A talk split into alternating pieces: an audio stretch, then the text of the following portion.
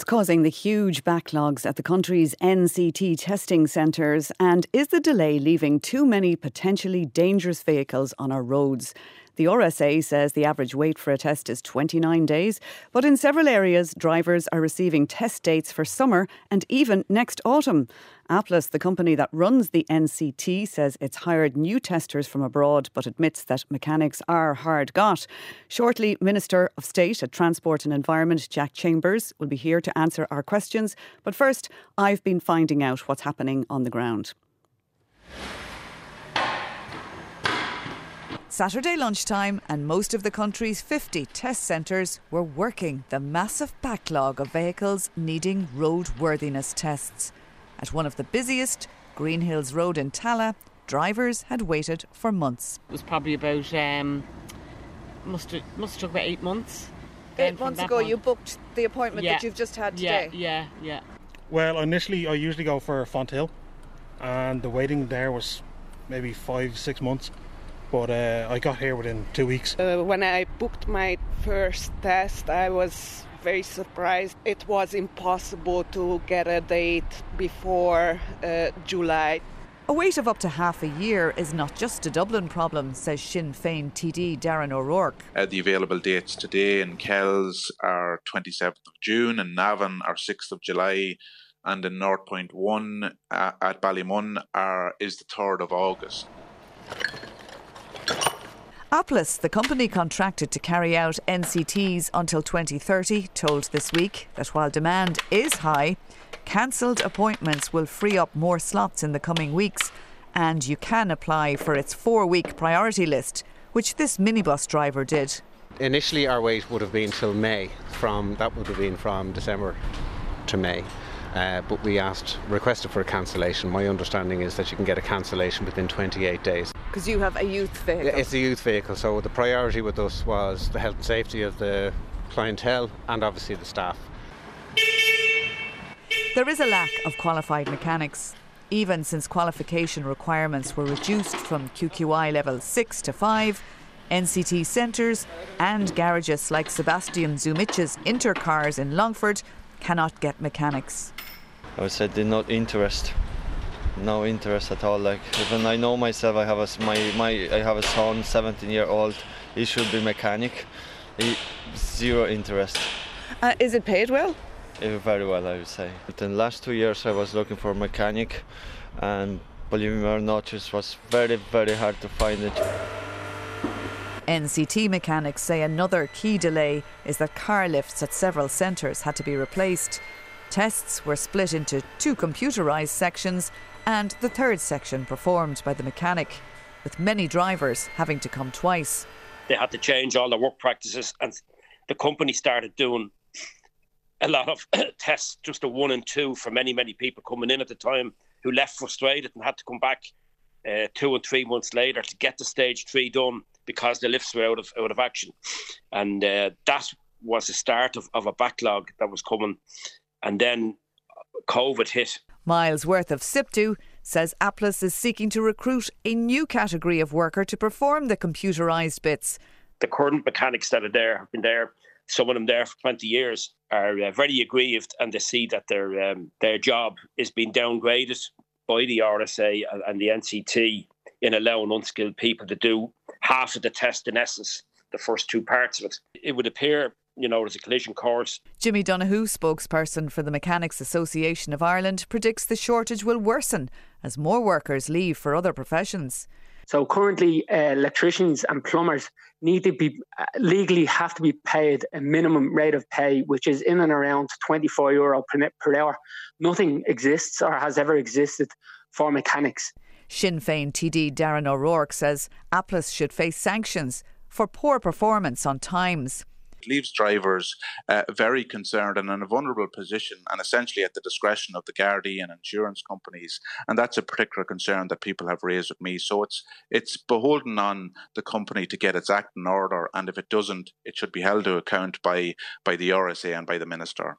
Applus has a monopoly on vehicle testing here, so is it time to introduce some competition? There's an argument that uh, the state should should deliver this service, and that the the standard of of uh, the terms and conditions of employment would be, in my opinion, raised if that was the case, and it would be a more attractive proposition for for people to enter into that that industry.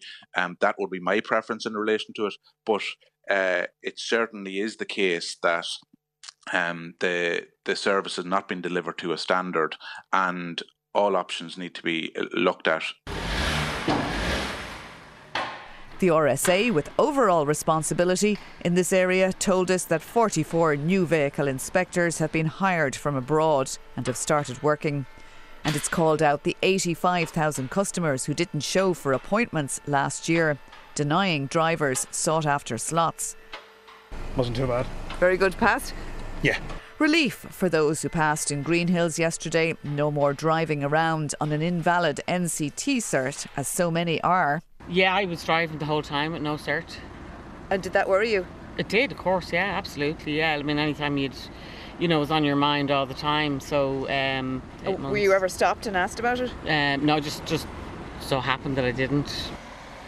Garda Síochána told this week that where drivers with lapsed certs can show evidence of a new test date, this will be taken into consideration, but others may face prosecution. The bottom line is road safety, which, according to SIPTU's Miles Worth, requires roadworthy vehicles. We all heard Liz O'Donnell on a Christmas there regarding uh, road deaths and 150 plus on the roads last year, and how the RSA intend to tackle road speed um, but uh, uh, not just targeting speed. I think all aspects of, of safety uh, uh, needs to be of the highest standard, including the quality of the cars uh, on that road. Miles worth of SIPTU there ending that report. Now, Minister for State at the Department of Transport and Environment, Jack Chambers, is here. Thank you for coming in. Now, we don't do these NCT tests for fun. They are about road safety and they are a legal requirement. Are you concerned that there are potentially hundreds of thousands of vehicles driving around with expired roadworthiness certs? I just want to say it is disappointing and, and, unacceptable that we have such delays for many people across the country. I know it's causing uh, worry and anxiety, and that was referenced in your clip. Um, but people expect a proper standard of service, and they want uh, they and the wait time is far beyond what it should be. The service level agreement between the Road Safety Authority and Applus is that there should be an average waiting time uh, of 12 days, but as you've referenced, the delay is between 26 uh, and 29 days. And as far as I'm concerned, at the peak of COVID, people can understand that it caused an impact on wait times. So that was in mm. 2020. Well, can um, I just ask you again? Are you concerned that there are so many people driving around with expired certs, well, which means their vehicles could be dangerous? Well, there is an obligation, notwithstanding the NCT, there's an obligation on every mo- motorist, whether they have an NCT or not, to ensure that their vehicle is roadworthy. The NCT is a snapshot in time, but people need to ensure, for example, that they're. Ah, but people do rely on the NCT they, they, to they, get that clean bill of health. They, come out there with do, that certificate going, I No, absolutely. But it's also important, more generally, it's important to make this point in the context of road safety. People may have had an NCT a few months ago, and they may need to get, for example, they might their tires might they might have bald tires, or they might, their headlights might be working. That vehicle would not be roadworthy, and they could face a prosecution in that context. So it's important on every for for every motorist that they ensure their vehicle is roadworthy. But I agree, this is absolutely concerning. The delay is totally unacceptable, and that's why uh, the Road Safety Authority have uh, triggered contract mechanisms mechanisms with Applus on these delays, which go beyond the service level agreement. And there's a dispute process between the Road Safety Authority and Applus on that. But there has been progress in the last number of months. So we had capacity of about 25,000 uh, per week, tests per week in the autumn. That's gone that's gone to 30,000 per week at the end of last year and it'll reach 35,000 per week by the end of this month, which is a 40% increase in the last number of months. Well, can I just and, ask and just you, with, with the backlog of over 300,000 vehicles, is it time to open these test centres at night? I understand that one of them in North Dublin is going to start doing night work for corporate vehicles. Should they all be opening at night. So overtime is being used, and certainly the department is having weekly, weekly meetings with the with the Road Safety Authority, who act uh, on behalf of the state with Applus on, on ensuring every uh, every um, measure is used to ensure we address the backlog.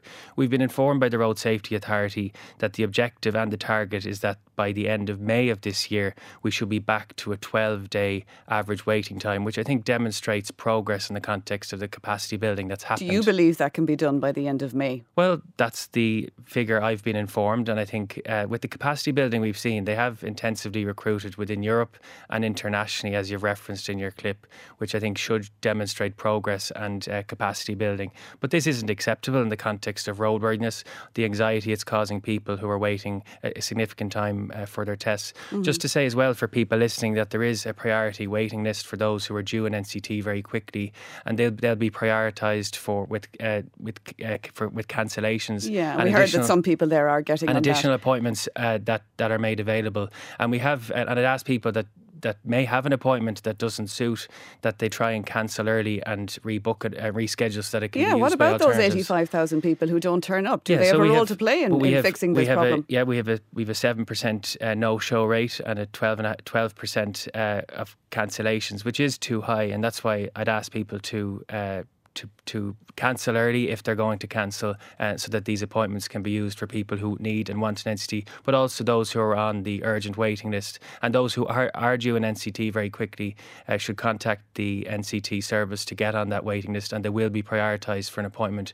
much quicker than the appointments they're seeing uh, when they go onto the okay. website. Should the company face some kind of sanction if it doesn't manage to get the wait time down to 12 days by May, as they are promising? Well, the company isn't meeting the current service level agreement, so they should face penalty for their existing uh, delay, as what far as I'm concerned. Penalty? So the penalties are set out in the contract between the Road Safety Authority and Applus, and they've triggered those contract mechanisms, and there's there's a dispute between the company and the Road Safety Authority on that. But the state absolutely has to be protected, where we contract a service, a public service, in the context of road safety, out to a company. As far as I'm concerned, as minister, we want to ensure that citizens get the service and standard they expect, and we're not seeing that presently uh, with the ongoing delays that we're seeing. We saw that 13% increase in road fatalities this year. Is the government going to consider reducing speed limits on some of the rural roads where 69% of these fatalities are happening? So, speed was uh, and is an enormous factor in road deaths, and obviously, we had a, a very worrying increase uh, last year. Uh, and a working group was established last year to review speed limits, and there'll be recommendations made uh, in the coming weeks and months on that. Just to say more generally, local authorities obviously set uh, speed limits, but there is the overall framework. Uh, sorry, they set speed limits on, on local roads, um, but there is an overall framework uh, on the safe on, on speed limits and the safety of, of on, on roads. So that's being reviewed by that group, and they'll be making recommendations this year. Can I ask you about learner permits as well? Because uh, we did hear recently that 11,600 people had rolled over their learner's permit so many times that they're driving on it after 20 years. Should that be put to a stop. That that is an issue, and it was referenced in the road safety strategy, which which was published in 2021, uh, and ongoing rolling over of, of learner permits uh, is an issue, and that's why um, the Road Safety Authority are leading uh, work in this area on examining, uh, for example, whether additional measures can be taken to make to provide for mandatory mm. driver training for people who are uh, who are re- repeatedly getting learner permits. How many how many permits should you be able to get? Do you think?